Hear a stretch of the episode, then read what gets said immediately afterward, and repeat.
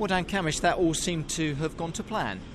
Yeah, so, so far so good. You know, the FP1's always um, very much about sort of housekeeping. Um, Yeah. For most teams, we, we, we bed the tyres, make sure that we, uh, you know, we're starting the weekend on, on the right foot, um, run through a few different things, and then yeah, we try and do a few laps at the end. But usually we don't we don't go for the ultimate lap time. Um, you know, we'll, we'll, we'll try and engineer a bit more speed out of it over the course of the day. But you know, it's nice to start somewhere near the front. It gives you a, good, you know, obviously a good base to work from. The cars obviously come out the box feeling pretty pretty strong, which is great. Um, I'm sure we can dial it in a little bit further.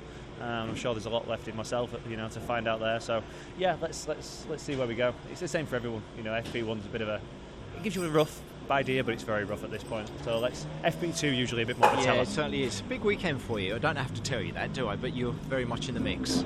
Yeah, you know, I think the last few weekends have been big weekends for, for, for everyone. You know, it's of course we are getting down to that back end of the championship now, where you're going to start to see um, who's going to be in the mix at the end. Obviously, I want to stay in the mix. Um, so yeah, yeah, all these weekends are the same. They all you get the same points in any of them. So it's um, you know it's very important that we that we score points as we have been doing. Um, and see if we can take this on to Brands Hatch. I was going to say your approach is no different though this weekend to as it has been. What you're only 11 points off of Collins lead, but you've just got to stay there, haven't you? You say go to Brands Hatch with pretty much. Well, it'd be nice to be leading, but uh, if you if would you're it, there would again, it nice to be leading? You know, you, this is all. It's, it's, it's an interesting one. The, the thing with racing is you can't.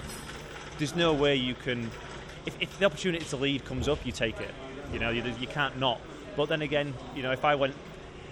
If I went to Brands Hatch theoretically uh, in third, but only two points behind Colin, who was leading, for example, I'd go 12 kilos less you Yes, know, than him. yeah. So you know, you go, oh, I've got a better opportunity to, to start at the front when it really matters. So it's it's a funny one. But no, of course, you've, I'd love to come away leading, but I'd love to come away, you know, where I am or a t- touch closer would be ideal for me. So let's see, let's see what wait and see. Just as a final question, you pretty much get out of the car, come into the garage, and look up at the screens and look at the times. What specifically are you looking at? Are you looking at your times, or is there a little bit of looking at what others doing? Considering it is only FP1, Yeah, they could be doing anything. they could be doing what's, What's the main thing you're looking for, though, Dan? To be honest, you're just having a little look at to see where, see roughly where people are. Uh, obviously, it's not unlike Formula One where they have lots of different modes to run through and, and they can sandbag. Um, we can't really sandbag in the same way. Um, you know, the engines vary very little.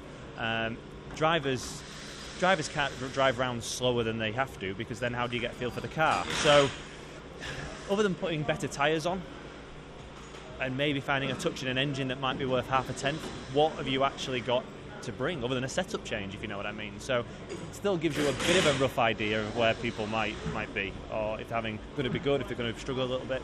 So.